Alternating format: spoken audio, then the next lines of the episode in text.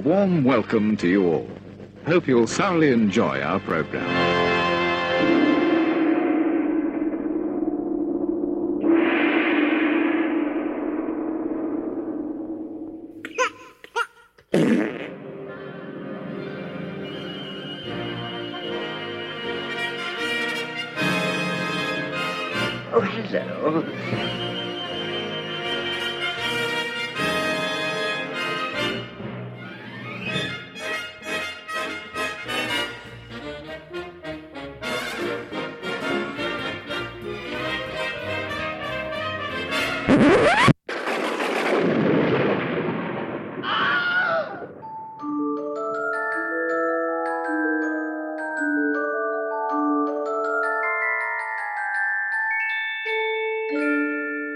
It's the Real Britannia podcast, a very British podcast about very British movies with just a hint of professionalism. It's a Hammer episode, Hammer Britannia. So with me is Mark and Stephen. Good morning, boys. Good morning. Morning. Morning. Bit of a anomaly this one. We thought we were getting into full swing Gothic Hammer, and then this throws a spanner in the works. Yeah, Oh. for sure. It's not a bad thing, but yes, it does divert off a, a path that Yeah, we thought we were on. yeah. Yes. Reason, reason being, it was filmed literally weeks after um, The Curse of Frankenstein, and they were both released in the same year. So they're sort of committed to this. They thought, you know, the path was going to be the the Quatermass type Nigel Kneale sort of stories, but then they realised they were onto a winner with the Universal stuff. So I quite enjoy this one. Um, to be honest, it's because it is just a little bit different. It's not what you expect. For those of you that haven't guessed, here's the trailer. It's the Abominable Snowman.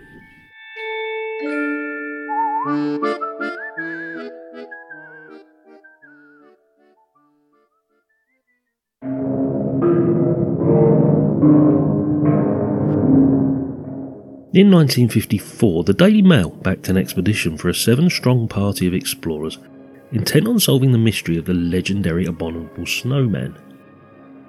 The scientists and technicians, along with their Sherpa guide, spent 16 weeks in Tibet, following a trail from Kathmandu to Namche Bazaar. Along the way, they found footprints 9 inches long and 5 inches wide in mountainous terrain 15 miles short of Everest. Yeti fever bad grip the country, and Quatermass creator Nigel Kneale, always one to be intrigued by such matters, wrote The Creature, a television play broadcast by the BBC on Sunday, the 30th of January 1955, starring Peter Cushing and Stanley Baker. And like all previous Kneale productions, it attracted a huge audience. On the 2nd of November 1956, Hammer bought the rights to produce a film based on Kneale's story, soon capitalising on the publicity that had been generated by a follow up expedition. Pre production began under the title The Snow Creature, and an announcement was made that this would be Hammer's first movie of the new year. At this particular moment in time, the company's horror image hadn't quite yet been established as The Curse of Frankenstein was still in post production. Val Guest didn't need much encouragement to come on board as director. Peter Cushing, Wolfe Morris, and Arnold Marlé all reprised their television roles, with Stanley Baker being replaced by Forrest Tucker. The Abominable Snowman was to be Hammer's final cooperation with Robert Lippert, but in its usual customary exchange, his company received the distribution rights for the US market. For 10 days in 1957, a small crew filmed on location in the Pyrenees, creating establishing footage and using a team of doubles for the actors. This footage was then matched by production designer Bernard Robinson, who then created matching snowscapes at Pinewood Studios before three weeks of filming began at Bray on the 28th of January. As usual, the impressive sets are absolutely remarkable here, and eagle eyed viewers may notice that the Tibetan monastery would be reused several years later for the Fu Manchu movies starring Christopher Lee. The final two weeks were spent filming on the newly built snowscapes at Pinewood, with filming eventually wrapping in February. As a side note here, as the film was in its final few days of post production, the studio's original founder, William Hammer, died on the 1st of June in a cycling accident at the age of 66. The movie went on general release on the ABC circuit on August the 26th, double billed bizarrely with the Mamie Van Doren feature Untamed Youth. At the beginning, it appeared that the film really didn't click with the critics or the audiences, both of whom found it too tame. Remarkable, really, when you consider that the initial reaction to Curse of Frankenstein a few months earlier was that it was too explicit. But within a few weeks, there appeared to be a shift in attitude, with the Evening Standard declaring it's among the best of British science fiction thrillers. And Variety declared there's no denying the power of Nigel Kneale's concept, and the small cast is excellent. Generally underplaying their roles, it all adds up to one of Hammer's best and should be high on anyone's list of great science fiction films.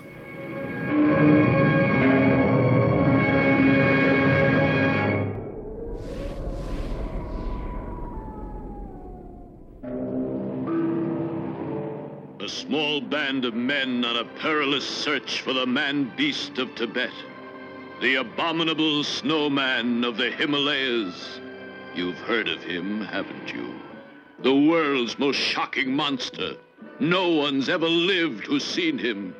Be on your guard. He's coming to this theater. The abominable snowman dares you. We dare you. Dare you to see the abominable snowman of the Himalayas. Ah,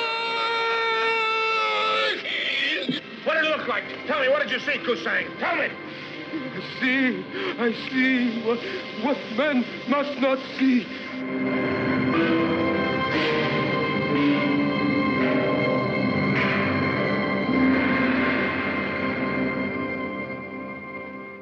They're after me. They know it was me that did it last night. They're after me. They're after all of us. They just killed McNee. Oh, Why say that? It was an accident. It's me next. They know it was me.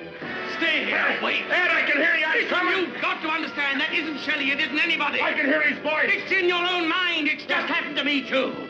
Warning only those with stout nerves and strong hearts should risk seeing the abominable snowman of the Himalayas.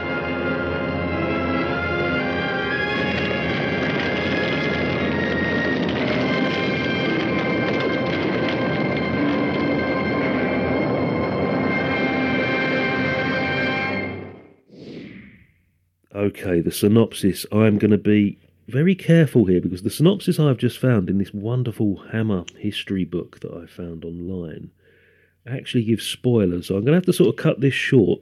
So here we go. Botanist John Rollason is persuaded to join a Himalayan expedition in search of the Yeti or the Abominable Snowman by American showman Tom Friend. Friend's motives are less than scientific. He intends to capture a Yeti and put it on display to a paying public. Eventually, a creature is shot, and the party makes plans to transport it back to base, but the other expedition members are killed in mysterious circumstances. That's where I'm going to stop it because it actually gives away the ending if I was to carry on. Usual sort of question, guys. Have we seen this before? I've seen it before, but I have very little memory of it. Um, but yeah, I had seen it before, but I, you know, as far as I was concerned, it was a first watch. Yep, Stephen. No. Never seen it before. no. that's that's I- interesting. I, You're not, I'd mm. seen some stills from it. I've seen before that, but, but no recollection of ever seeing at all. Yeah, interesting because I say it is a little bit of an anomaly as we're watching these chronologically, so it'll be interesting to see what you think of this one. For me, Mark, I think this was in part of the, the horror double bills I first saw it on a Saturday or Friday night on BBC Two. It was certainly Oh wow, I don't remember it. I used to watch all of those. I don't remember this one. Yeah, it was. all. It was, or it was in that No. slot. You know, after match of the day or something. They may have put it. on. Oh, I it could have been, yeah, I yeah. remember watching it late night at a weekend. Absolutely loved it. I was fairly young. I was like early teens, I think, when I first saw it. And looking back on Letterboxd, I only watched it again about three years ago. And again, I have no recollection of that watch. But um, yeah, um, I sat down. I think it was bright and early yesterday morning because I had a day off yesterday, and I watched it about eight o'clock in the morning. Bizarre time to be watching a horror film, but it, it seemed to work. I just want people's general impressions. Can we go to Stephen first with the first time watch, mate? Because how did this sit with you? What, what, what did you think of it? Well, I enjoyed it. You did. Um, I didn't quite know what to expect, to be perfectly honest, because obviously you coming in as a Hammer film, particularly in the early stages of, of Hammer, um, that have started dipping the toe into horror.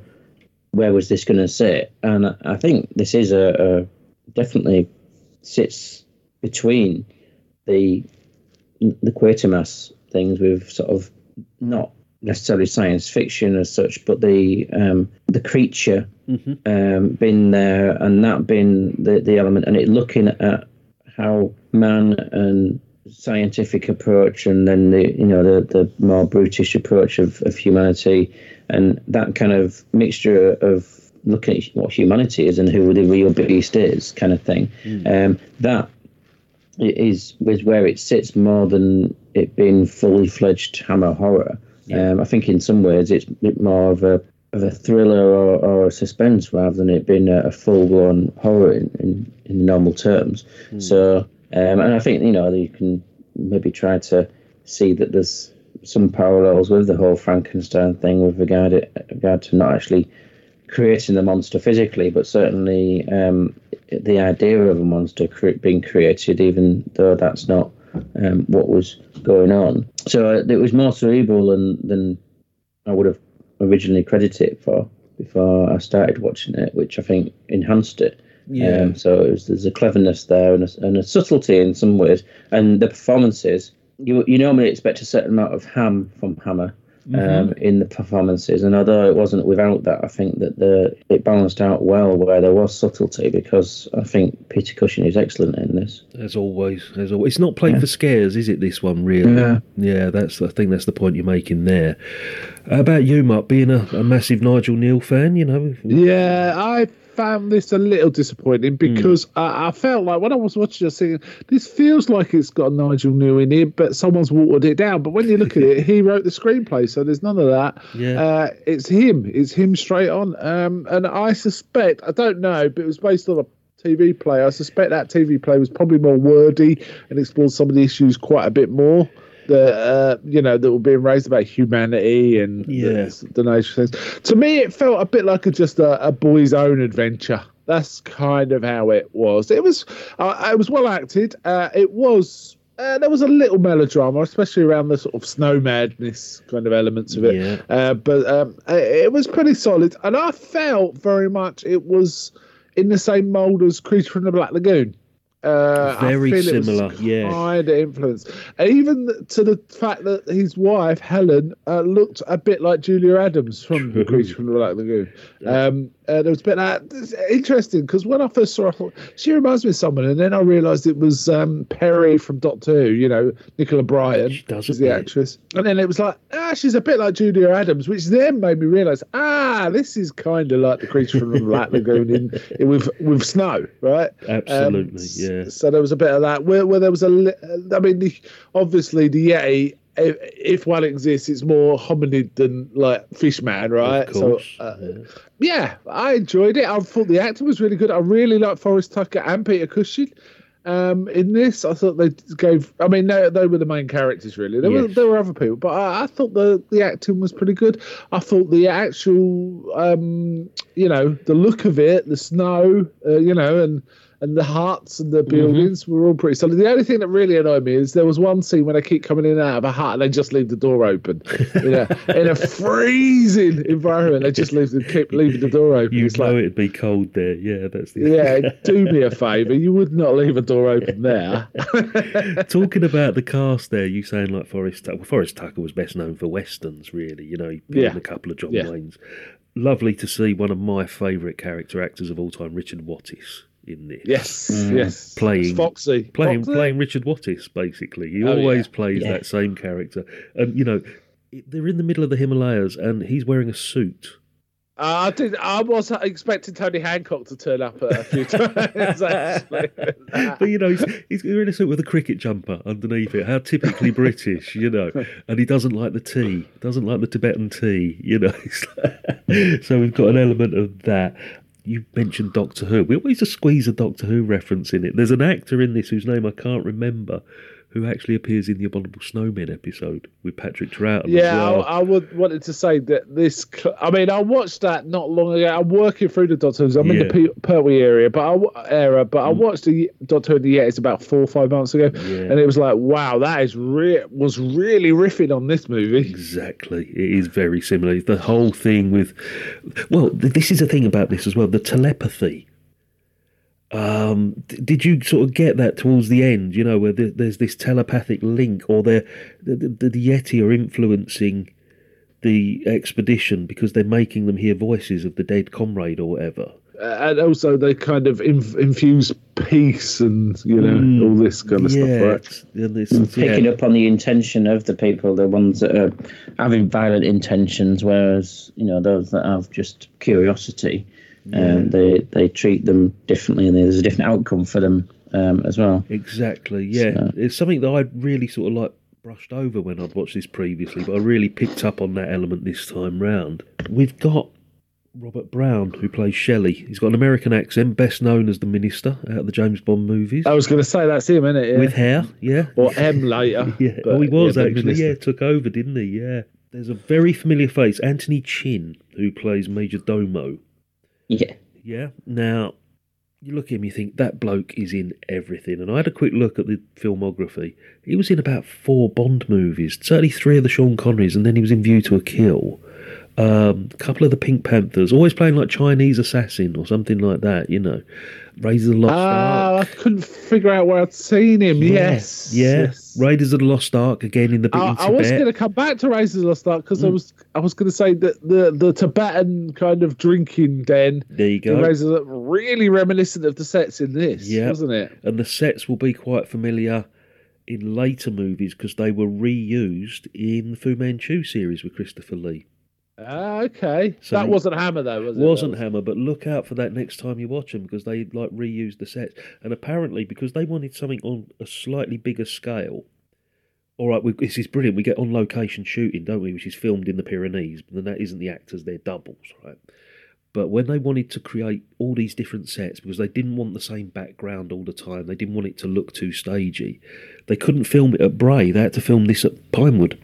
Apparently, Oh right. yeah, so it was filmed at Pinewood because they had the bigger sets. And did you notice at the beginning, at the credits, it says filmed in Hammerscope Yes. or Hammer I was Vision or thinking, what's, something? what's Hammer scope? Yeah, it's, it's, it's, it is a widescreen. I think it's Delta Scope. I think is the, the actual official you know name of it, but they renamed it Hammerscope. You know, I don't think it's ever used again. But yeah, I quite enjoyed it. I mean, this is about the third time I've seen it. First time I watched it as a kid, I was expecting it to be a full blown horror, and I was really surprised at how wordy it is, which I think is possibly sort of like the hangover from the TV version. Because I can imagine, like Nigel Kneale wrote the TV version, didn't he? It was 90 minutes long, it's the same length. The Lhama is back, the same actor. Peter Cushing is back playing the same character. But the only difference is uh, Forrest Tucker in the TV version was played by Stanley Baker. Which Yeah. would have been amazing. I would have thought if, if it was in this, it would have been brilliant, wouldn't it? Can you imagine Stanley Baker and Peter Cushing in a movie together? Well, they have, they have appeared in a couple together, but like in this, as, as you know, close sort of adversaries almost. I mean, I, you know, I'm not going to knock the performance because I think the the extremity of the difference between um, the, the two characters was, you know, when it comes to the performance that was was put in by Forrest Tucker was more brash American. It did provide a lot more of a contrast, but certainly, you know, would like to have, have seen what the original was, and I don't think there's any any chance of ever seeing the original, No. obviously, because uh, it's footage that's that's lost. But that I think would have, provided um, entertainment seeing seeing that because they're both putting such fine performances in. Absolutely. And are we right to include this as as part of what we're doing with Hammer Films? I, I'm going to say we are. We had to include Yeah. this rather than leap straight to Dracula. Yeah. Well, it's it's it's optional, isn't it? Uh, Mm. In my opinion, it's, it's kind of not because it's not quite horror uh, for that reason. uh. Though it's Mm. unusual. Uh, I didn't include it in my own Hammer. Yeah. Uh, I'm still going through my own Hammer stuff on my podcast. Mm. I didn't include it because I ju- it just felt not not. Quite, um, also, I really wanted to get onto the gothic stuff. That, that was Yeah, the other just go straight to But it, I, yeah. I have no problem with this. I can kind of see why Hammer snapped it up because he's Nigel Kneale. They'd had, you know, they'd done well with Nigel Kneale, uh, and they thought, right, he's having this. We're going to buy this. We're going to put it on. It felt quite different from the other Hammer productions. I know it was Val Guest, uh, Yeah. but it felt quite different from Quatermass, and I felt they, they realised they needed to put put their uh, their money on Terence Fisher rather than Val Guest. I Yeah. think for the, for their what for going forward. Exactly. Um, yeah. So yeah, I think it is included. I mean, I, I know, thankfully, not getting any violent disagreement on that, but no. you know, I do think it's transitionary from what we had with Quatermass in, in a number of ways. I know there was a bit more of a horror element to some bits of, of the Quatermass films, but I still think there's a link either side of this, particularly with, with Frankenstein and, and Quatermass. I think this is this sort of sits and has a, a, a reference point to both both sides, um, not just because of the people involved in it. I'm perfectly happy for this to sit in um, the run of what we're, we're doing with sort of the parameters that we decided on to start off with Quatermass as the very start of it all for the Hammer stuff. It'd be out of place, I think, to skip over this without at least acknowledging in some way it, it exists and it does have a part to play. Yeah. Because um, I think it did lead on to some other bits and pieces, like they said, that, that the creature features that were a bit more um, expanded upon. Also, this is interesting because I think this is the last time they bring in a, a male American actor to be able to sell it to the uh, international, you know, the American audience. They kind of got confidence enough not to even bother with that for, for quite a lot of their films. They just went, you know, we can sell anyway. We don't need an American in the cast. But there's the occasional hammer where there is an American actor, actress, I should say. Yeah. Raquel Welch in One Million Years BC is the obvious one. But uh, there's also a film called The Witches with, I can't remember, oh, what's her name? But she's an American actress, uh, an older lady, but it was it was well cast film. But mostly after this, they're reverting to British actors uh, to sell the product. Right, it's kind of interesting. I think it's the last time we see this type of movie, as you say, because of the success of Curse of Frankenstein. Also this year, they're going to replicate that formula, aren't they? That they've realised they're onto a winner, and they don't need Brian Donlevy or Forrest Tucker, you know, anymore. Like you say, to get that American audience, because the American audience instantly pick up on the gothic side of things, and, and it doesn't need an American star to sell it as I say, this is the last time for quite a while we see anything of this nature, you know, because Quatermass in the Pit is not till late 60s, isn't it, Mark? 67 or something like that before that comes along? Well, Quatermass in the Pit doesn't have any American actors. No, but I mean, mean, this this sort of style of, you know, the scientific type, Oh, oh you know. no, no, there are some others, but Yeah. they are more. There's uh, one called The Damned, or These Are the Damned, that's an amazing film. Is that the one of the kids in the basement? Yeah. Yes, yeah, looking forward to that one because I don't think I've actually seen that. Uh, and there's a few others. I, I mean, Hammer carried on doing thrillers as well as horrors, but their thrillers are much more low key. Uh, but and they're they're okay, you know. There's a couple of Um, war films as well, isn't there? Sort of tucked in there. Um, is it Camp on a- Blood and Island? comedy, you know. Yeah. Oh, go- well, yeah. Wait till we get to the on the buses movies. Um, so yeah, Love my neighbour too, right? there's, there's all of this. Amazing. Man about the house definitely was one of them as well. I think it's time we actually got our bingo cards. It's time for Bob's Full House of Horror.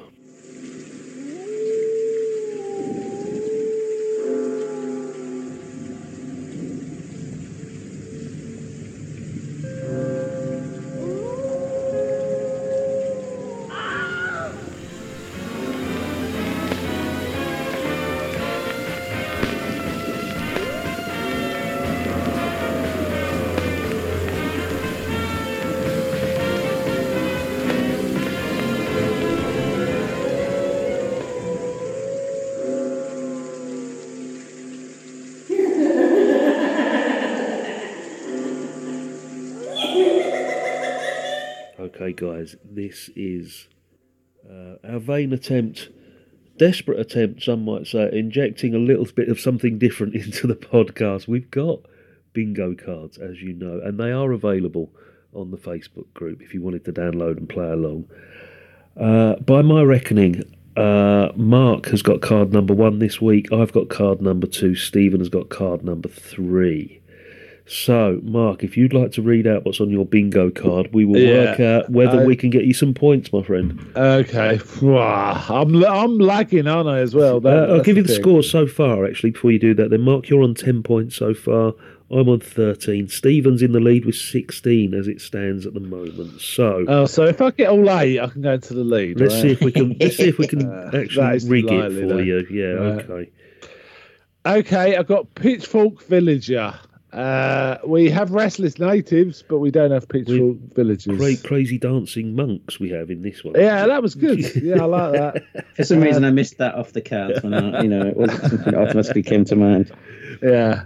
Uh, Michael Ripper, no, no, No. he's definitely not in this. Uh, unfortunately, Yeah. uh, Mad Scientist, no. There's a there's an overkeen um, sort of businessman, but no Mad Scientist. Uh, oh no, hold on.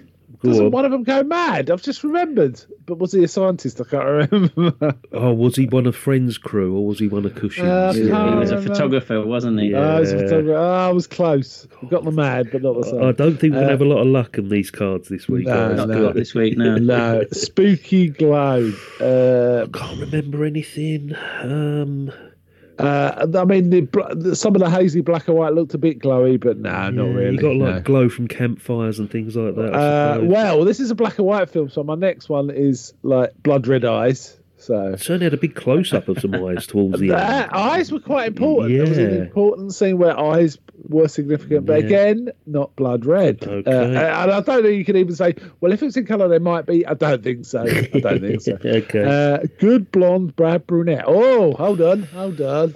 Forrest, they're both blondes, aren't they? Forrest Tucker and. Uh, you are fuck. clutching at straws this week. Yeah. yeah, there's no bad brunettes anyway. So, No. yeah. Himbo. Go on. Are we Uh, going to. Richard Weiss. Right. the ultimate. All right. Okay. Um, and Barbara Shelley. No, she's not in it either. So there's a big fat duck egg for me. You have scored a duck there, my friend, unfortunately. Has that right. happened before? I don't think we've had we haven't had a zero yet. No, we haven't. The lowest. Um, so in my own way, I feel a winner. Yeah. You're a winner in our hearts, mate. I think the Yeah. lowest If, if it score. was an episode of Pointless, you'd have won. Okay, I've got card two, so I'll go next, mate. Okay, I've got Spooky Coachman. We've got no chance of any transport in this movie whatsoever. There's not even a yak in this film, so you No. can forget it. No, Uh, Barbara Shelley's my next one. Again, we've decided she's not in it. What have I got here? Mystery Monster. Mm. Yeah, yeah, got I'd to say be, yeah. hasn't it? That Yeah, has yeah. got to be. Yeah. Uh, so I'll get a point for that. Definitely no bats on strings. No. And I think we don't have a James Bernard score in this one, do we? No, it sounded very Bronze. James Bernard, but it wasn't. It was Don something, wasn't Yeah, it? that's always a given, isn't it? You're always on for a point if you've got this one, but in this particular case, no. Okay. Okay, we've got Himbo again, which we say no. Inventive Crucifix, much as we'd like Peter Cushing to have started doing something. Uh, no, closest Yeah. we got was a broken trap. That was about it. that was it. And Transformed Terror. Nah, nah, there's none of that. This is very sparse this week. I've got a point then by the look of it for my efforts. Stephen, card number three. Right. Well, I've got um, plunging cleavage. Too cold. Sa- Sadly, not. No. Um, Peter Cushing was too Shrinking, cold to get him out. shrinking parts, possibly. Yes. Yeah, so um, Peter Cushing kept his chest uh, disguised in this one because of the cold. Yep. Uh, deformed assistant. No, sadly not. No. And we'll we'll assume that um, Michael Ripper wasn't hiding in the snow. No thunder and lightning. no. Uh, we've established that the spooky glow wasn't wasn't something there either. Yep. Uh, despite Mark's valiant attempt, we didn't quite manage to get round the good blonde bad brunette. Um, sadly. Um, however, Mm-hmm. I've also got Mystery Monster, Excellent. which is uh, Ah, I feel like I've been. uh, I'm, on, I'm on offer here, right? hey, if only we were that clever. Yeah. Uh, That's what So- makes me realise I'm not on offer. I'm not being set up. yeah, because you've met well, you've met Scott and you, you've known me on podcasts and that. And then finally, James Bernard score, which unfortunately, no, um, despite sounding like it is, it isn't. Yeah, just a one point Just for me as well, one which um. I suppose keeps me in the lead, but certainly, um, you know, That puts you on 17. I've gone up to 14, and Mark stays where he is at 10. Yeah, yeah. These hmm. cards are really going to kick in as we get to the sort of the Draculas and the Frankensteins and that stuff, aren't we? Because there's a lot of real sort of tropes that are going to be familiar in the next few movies. Yeah. Right, so by my reckoning, guys, next week or next time, Stephen's on card two, Mark's on three, and I'll take card number one. So, you've just reminded me of something. We was talking about the monks dancing and their crazy, you know, chanting and stuff like that. They actually brought in real life monks from a London monastery, apparently, to teach them how to chant accurately.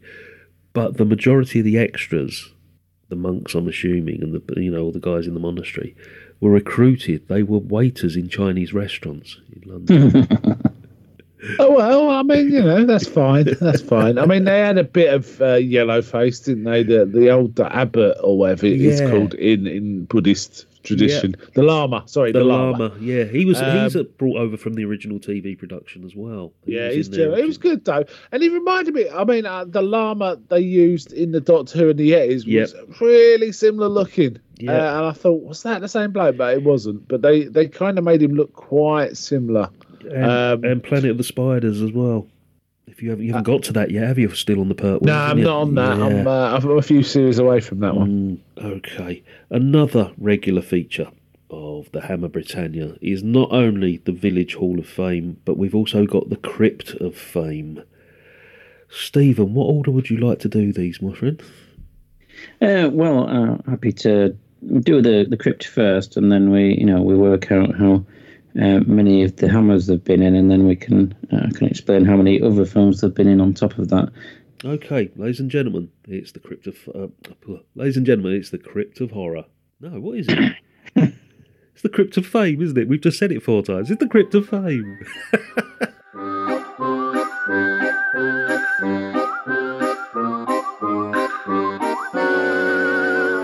Obviously, there's a very sparse cast here. If you don't include all the the extras that don't have speaking parts that are, are not listed, yeah. I think there's what ten people listed in the cast or, or something like that. Yeah, so like that. uh, it is very very light. Now, as far as the repeat appearances, when it comes down to what we have for the Hammer, Yep. um, obviously Peter Cushing is making his second Hammer appearance, which is lovely of him to do so, make that appearance. However, he's not making the, the most repeat appearances when it comes to Hammer. Yeah. Um, obviously, we've got Val Guest appearing for the third time um, as the, the director, Yep. uh, which is, is lovely, um, as well as having uh, Nigel Kneale in writing duties, been a, a third um, course. credit. We also have Fred Johnson. Hang on, who's Fred Johnson? Come Fred on. Johnson, who's wow. Fred Johnson? Um, Yeti, uh, uncredited, it says here. credited, yeah. So Fred Johnson, obviously, we all know Fred Johnson wonderfully. Uh, one of the, those famous faces. So what was Um, he in? What other hammer was he in? He was in Curse of Frankenstein and Quatermass. Okay, so one of those stock cast members that Yeah. must get picked up for most. Oh, this could be another um, Victor Harrington uh, uh, tale here, you know. Ex- exactly, we might find out because you know, they're, they're in, in the background, as it were. So we're you know we're doing doing well with that. I mean, we've also got uh, Michael Carreras as a producer. Yeah. Um, he did Quatermass, Quatermass 2, and Curse of Frankenstein. So that that's useful. Uh, we've also actually, uh, I forgot to mention that um, there's a guy called John Ray. Um, who's making um, his second appearance because he was in Quatermass 2. Oh, right. Okay. Um, so, um, Well, so, so we're doing quite only well 10 with, people. with some of these. Yeah. Some of these been um, been you know almost stock cast that are just being dragged back in because they happen to already be um, in a nearby film set and they're just going, "Oh, come next door and just say a couple of lines." Um, I'll go stand there. put, put this suit on. As far as you know, the Hammer appearances, that's what we're on with, which is nice because you know, to some extent, having the, the Hammer players, as it were, you would hope they were getting some sense of, of togetherness and seeing that they're all part of an ongoing thing. Although, um, understand that um, Nigel Kneale and and Val Guest worked together a few times, but apparently they only met once or twice. um, but maybe, uh, from what I've heard of some things to do with Nigel Kneale, Probably for the maybe best. not for the best unless you meet him. Uh, he He's, like he's very he's very aggy. He's, Yeah. he's Nigel Kneale, yes, it, yes. the best You know what? I also thought um, the old llama was a, would be a number two, but it wasn't him. I thought the old professor that Frankenstein does in um, in Curse of Frankenstein was the same actor, but it's Oh, not. It just right. looked like him. Ah. Uh, Yeah. But yeah. Yeah, sadly, no, he didn't make a, a, another appearance. But as you've already pointed out, there's some familiar faces and um, that are broader within the wonderful British cinema that we're, we're covering. Of course. So you know, as far as the the, the regular Village Hall of Fame, Hang on a second. if you Um, grab your keys, my friend, we'll take a walk up the path. but that, yeah.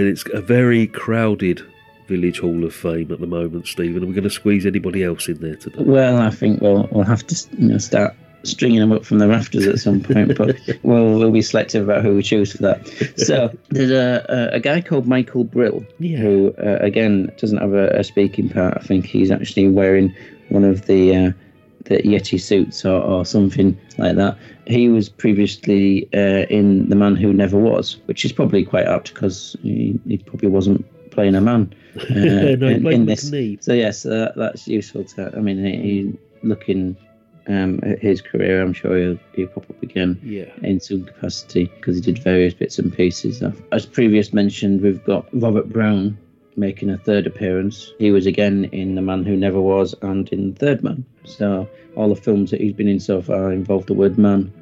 Yeah, and, and if you think about it, he might even have been in a James Bond, like the man with the golden gun or something. But no, he wouldn't have been the minister that early, would he? He was. No, no, no, maybe not. But who knows? He'll, he'll, you know, we'll see how many more man films he can be in and, and have, have a, uh, show up there going on with him. There's a fella called Joe Powell who was in Guns of Navarone and Night to Remember. Always has to be a Night to Remember in there, doesn't there? In there. Um, yeah. and I believe in, in partly playing you know parts and also partly doing stunts and things. So you know he, he's he's in a in mixed capacity there.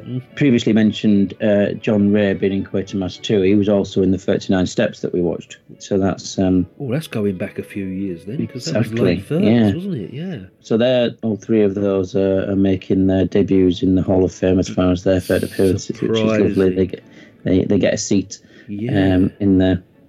That's um, surprising. Like you said, a very, very sparse cast. And Yeah. we've got like four or five inductees this week. That's brilliant. There are three people making their um, fourth appearances. Okay.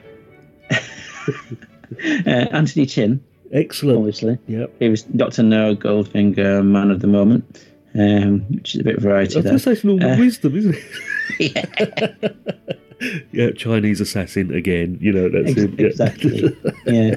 And we spoke about Fred Johnson being in, in Curse of Frankenstein and Quatermass, but he was also in Scrooge. What, the Alastair Sim? Mm. Oh, wow. Okay. Was he? Okay. Oh yeah, he's got. I think the guy. I think. Oh, I think it is. He's got that Victorian-looking face. There you yeah. go. There you go. Okay. Victorian face. I've never heard somebody described as having a Victorian face before, Well, but I'm going to start using that. You, know, you can have a Roman nose, can't you? So you must be able to have a Victorian face. And so we and fourth appearance uh, as well for, for Nigel Kneale because previous to um, doing the Hammer, we also did look back in anger, which um, oh, is, is is Nigel Kneale was involved in, in writing with that. Fifth appearances, we do have a couple of people doing that. The aforementioned uh, Michael Carreras uh, as producer, obviously, Yeah. because he did the Quatermass, Quatermass 2, Curse of Frankenstein, also did Cash on Demand. Peter Cushing. Yes. Yeah, again. And then we have Richard Wattis. Ah, excellent. This is five for him, is it? This is five appearances, yes. So Bunny Lake, Doctor in the House, Lavender Hill Mob, and The Man Who Never Was. There's a few cropping up in The Man Who Never Was. Exactly. Trying to work Yeah. out what the connection, because that was Basil Dearden directed. Mm. So No, hang on a I second. don't No, I'm know. thinking of don't know why Bond they were. sorry. they were Richard Wattis wasn't in the Rebel. Rebel was it? He wasn't, was he? Sorry, I've been watching Tony no. Hancock lately. So Richard Wattis and Tony Hancock just, yeah. Okay. Sadly not. No. Um, maybe they just had a minibus at the same time that ran, ran people down from the man who never was uh, to uh, to this. Um, yeah, I'm getting The Man Who Never Was mixed up with The Man Who Haunted Himself. Um, Oh right. yeah, Yeah. The Man Who Never Was was the wartime one, wasn't it? The uh, the body, wasn't it? That's the, Yeah. yes, Yeah, yeah. Yes. And finally, we do have somebody making their sixth appearance. You'll probably guess who it is. Oh, you haven't mentioned Mr. Cushing yet, have you? Cushing, Exactly. yes. Cushing, yeah. Exactly. Cash on Demand, Curse of Frankenstein, Doctor Who, um. Lolita, and Violent Playground. Wow, again, a, a complete variety there. Yeah. So, that's and six for he, him, he was it? excellent in all of those. Absolutely. Um, although he didn't He's excellent really do a lot. everything now, he, he didn't really do a lot in Lolita, to be fair. It was, it was Probably a good thing. yeah, yeah. I'll maybe choose my, my phrasing a bit better on that. We've got those, as I say, on top of the um, the fact that you know, obviously Val Guest and Carreras and all those guys. all those, you know, Val Guest did get in for for the Hall of Fame because of, of previously making it just on horror, horror films alone. So Yeah. there are some of these that will, as we say, crop up more frequently later on um, in the Hammer films. Um, and there are also some of them that obviously will um, appear in the, the wider British film that we're watching, Of thankfully, um, because they're, they are the stalwarts, really, as we've said previously. Yep.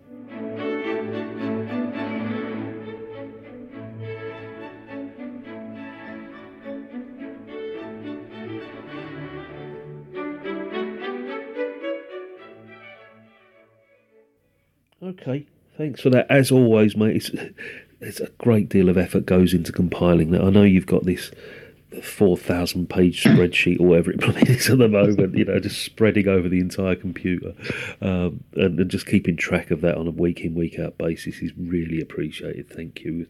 Really didn't realise what. You know, this was going to develop into. We've, we've created our own monster here. Basically. Yes, exactly. This is this is our our Frankenstein monster that we created. Yeah. Okay, in conclusion, I'm getting the feeling from both of you that you sort of enjoyed this. Yeah, it was fine. It was quite a bit shallower than you know the Quatermass stuff. We had way more to talk about in those, didn't we? Uh, and even the X the Unknown and stuff like that. Uh, but uh, it was to me, it felt like a sort of boys' own adventure. I would think that uh, younger view, you know, teens, maybe maybe not now, but closer back in the day, this would have been more like a seventies, eighties kind of kid. Some a gateway into horror Of course, kind of movie. Yeah, yeah, only got an A certificate this one when it was released, Yeah, I'm not surprised. and it was released surprised. as a double bill with, believe it or not, um, a Mamie Van Doren picture. that is weird. Again, I, I think on the last one they had a weird double billing, didn't I? I can't remember what it was, but yeah, Mamie Van Doren double bill. Well, on a double bill with Mamie Van Doren, who had her own double bill. Bless her. Well, uh, Himalayas, maybe Andorra. and that sort of- Exactly. Who knows? Who knows what the connection is at all? Stephen, you quite enjoyed this, mate. I'll take it. First time watch for you. Yeah, it was it was a surprise because I, I didn't completely know what to expect. I did it, you know, partially expect it to be maybe just a direct horror. Um, also, part of me expected it to be just uh, a bit more of a drama and not have have so much in it that it did. And I think it balanced out the parts, like like you just said, where we've got the the adventure element to it, but I do think there's a, a there is some more commentary on human beings being destructive and, and stuff and how we can aim for better and all these kind of ideals that you might get as a as a Star Trek episode. I think it's done with the right balance in all of it. Um, just as there's a balance in the characters, I think there's a balance in the way that the story is told. It's got subtlety, and I think that the sadness of it is, I think the first time watch you might, uh, particularly in a younger set of eyes, might miss some of the subtleties of those things and, and you know only pick up on um, one element of it. Otherwise, I think it's done quite well. I mean, that we can pass over the slight uncomfortableness of the way that they, they portray foreigners in a bit of a stereotypical way because of the era.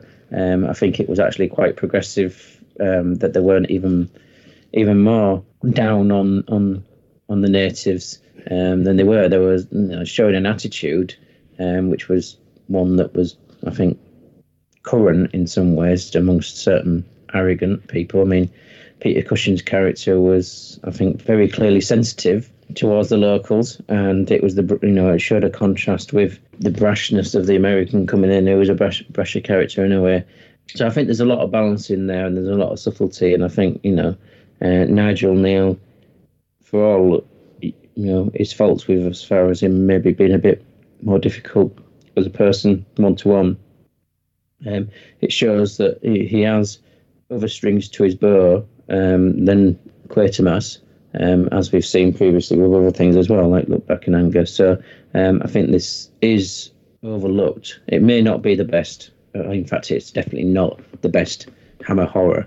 Um, but it certainly, I think, deserves more recognition than, than it's actually got because there's more to it than than it just being a a, a snow adventure. Yeah. Um, I, th- I would say. Um, and the performances, I do like the performances, and you know, even from the people playing the bit parts as the the locals and some of these some of these Chinese waiters, you know, I can't fault any of them. They, they did a good job, bless them. they did a good, good job, yeah. I don't know what to make of the fact that there was only one female in the entire cast, but Yeah, again, again, like Creature from the Black Lagoon, right? That's true. sounded like That that. is Oh, yeah, yeah. Uh, one, one thing I will say about it is um, uh, Nigel Kneale is probably the closest uh, we have in Britain to what was Rod Serling in the US, right? Uh, yeah. And in many respects, this feels like an overlong Twilight Zone episode. It does. In some ways. It, it, it feels So- very TV based. You can see the, the Yeah. origins here. And, and the fact that it is the same running time as the original TV version is quite surprising because normally something like this you said would be like a 30 minute TV episode, then expanded for the big screen. But it's, it's exactly the same, pretty much script has been adapted with the same running time. Yeah, it's a shame. I don't think they ever recorded the TV one, uh, so There's- it's not even lost. It was just never recorded because back in those days, they just they treated them more like plays. Yeah. you know, one-off performances than something to archive, which is you know why we haven't got a lot of this old stuff. Uh, yeah, uh, Nigel Kneale. I mean, he's a little more cere- cerebral for Rod Serling, but there, there there was a convergence there, wasn't there? Of like intelligent sci-fi, uh, or you know, um, uh, not sci-fi, but um, just bordering on the unusual. as we, as we said earlier, for something that we're classing as a hammer horror, this isn't played for scares, really. This movie at all. There's there's the the creepy hand as it comes under the tent. Yeah. Oh, I think some of it was was eerie though. You know, Yeah. it was a bit odd and and uh, suspenseful, but horror, no. Exactly, but we're we're going to include it as a hammer horror quite rightly, I think, in this case. Absolutely, I think you, you th- th- it's suspense more than direct horror. The the conclusion, the denouement that you have when not to spoil, but come face to face with the creature, the monsters, does give a different perspective on on what you you've actually seen in a way. So I, I- absolutely, I mean, you know, for all, um, as I said before, that there's the criticisms uh, of Nigel Kneale with regards to uh, his um, interpersonal skills. Um, his, his writing skills are, are, are absolutely unquestionable. He's you know just not just the general overarch of a, of a story, but also the, the details in there. And I think obviously this transferring over from television, having uh, such a lengthy television episode with this on, it's important, you know, that that would have been a lot of dialogue, as you say. It's been a play, so it would have been uh, they'd have relied upon dialogue because they wouldn't have had the budget to do a, you know, lots of special effects or, or lots of scenery and everything. You know, the, there would have been people climbing over polystyrene probably. Um, Yeah, I will say it, it doesn't didn't feel like a play put onto a film, did No, it? It did feel like a film. Yeah. It did. Oh, no, did. you're right. You're right, there, Mac, to, to point that out. Absolutely, that it, it isn't something that feels budgety in that sense that you know they they have the the filming on location, even though it's not not the Himalayas itself, but Yeah. the filming on location does help that. It doesn't feel um, like it's just been transposed without there being any additional quality put in and, and uplift and, and expansion in that way. You're, you're absolutely right to point that out. Yeah, the hammer vision, the widescreen helps Yeah, as well, yeah. doesn't it? Gives it that big screen. Hammer scope. Hammer scope. Hammer Get it that's it. right. Let's bloody hell. Hammer time, whatever we're calling it, I don't know. oh, oh, we've missed an opportunity there. we haven't we? did, we? Can't touch Yeah. this, can we? There we go. Right. Uh, let's take a break. We're going to reveal what we're going to be watching next time we're together.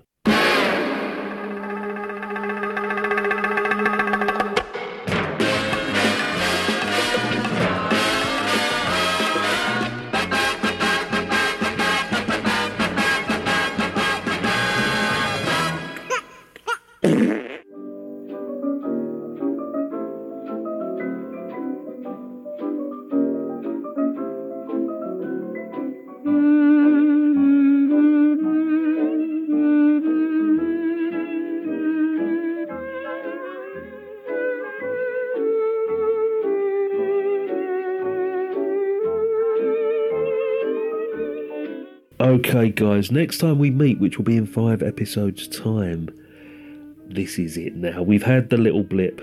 We, we've let the abominable snowman make his mark in this little run of gothic horrors. Coming up It's a biggie. It's Terence Fisher again. It's Jimmy Sangster again. It's Peter Cushing. It's Christopher Lee. There's Michael Gough in this one. We haven't got as far as I can remember Michael Ripper. Um, but the bingo cards are going to be bristling with excitement next time because we've got Spooky Coachman. I think we've got Thunder and Lightning. We've got Bats on Strings. We've got the lot in this one. Looking forward to this one. Probably uh, the most out of the ones we've done so far. It's 1958. It's Dracula. How are you guys feeling about this one? I'm looking forward to the plunging cleavage. Yeah, but putting putting Scott's webcam out of the picture. um, this is very much the stereo, you know, getting into the stereotypical start of, of what Hammer is perceived to be by a lot of people. And we know that that there is more to Hammer and Hammer horror even than this, but uh, this is very much when the, the, the, the Gothic horror does kick in to build on what Curse of Frankenstein was and, and give you know, the, the full blown Hammer horror. And it's going to be, uh, it is going to be bristling with all the tropes that we expect. Yeah, and I have to say, this is for me. I know it's a horror and it's a hammer. For me, is the the movie where the best overcoat ever is worn by Peter Cushing. uh, uh, Cushing, uh, but you'll see what I'm talking about when we get to it. Okay. Do you, do you have a list of top 10 best overcoats Well, in films? Could, could we start? Uh, I'd be interested in hearing Yeah, that. all right. I, I Next can, time. I can feel us starting the wardrobe of fame next time Yeah. now or something. The greatest appearances. I, I do love a, actors. I do love a nice hat as well. Uh, I can, I can, I can hear a, a spookier version of the um, top of the pops rundown of Yeah, the top 10. Top 10 overcoats of all time Yeah. in British movies. Love Good Friday. Uh, okay, I'll stop. no, Get Carter. No, no, I'll stop there. yeah. Dracula next time. It's been an absolute pleasure having both of you on board again this Saturday morning. Thanks for thanks for that, guys. Oh, thank Okay. you. And we'll call it a day there. See you soon. Take care. Bye bye. Take care.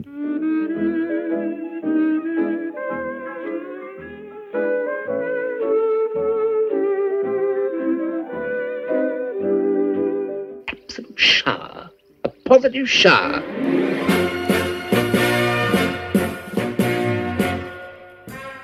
Bon voyage.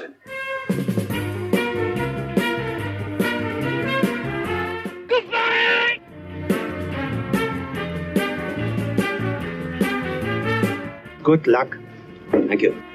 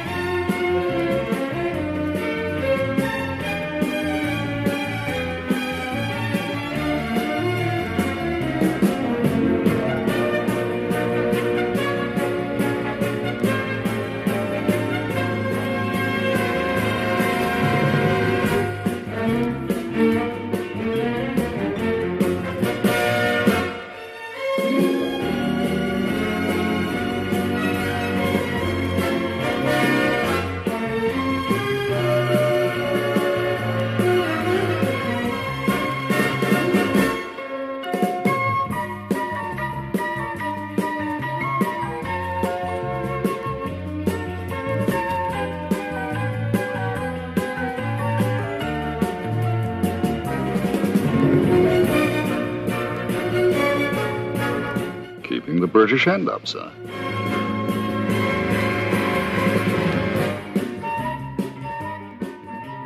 I'm sick of beans.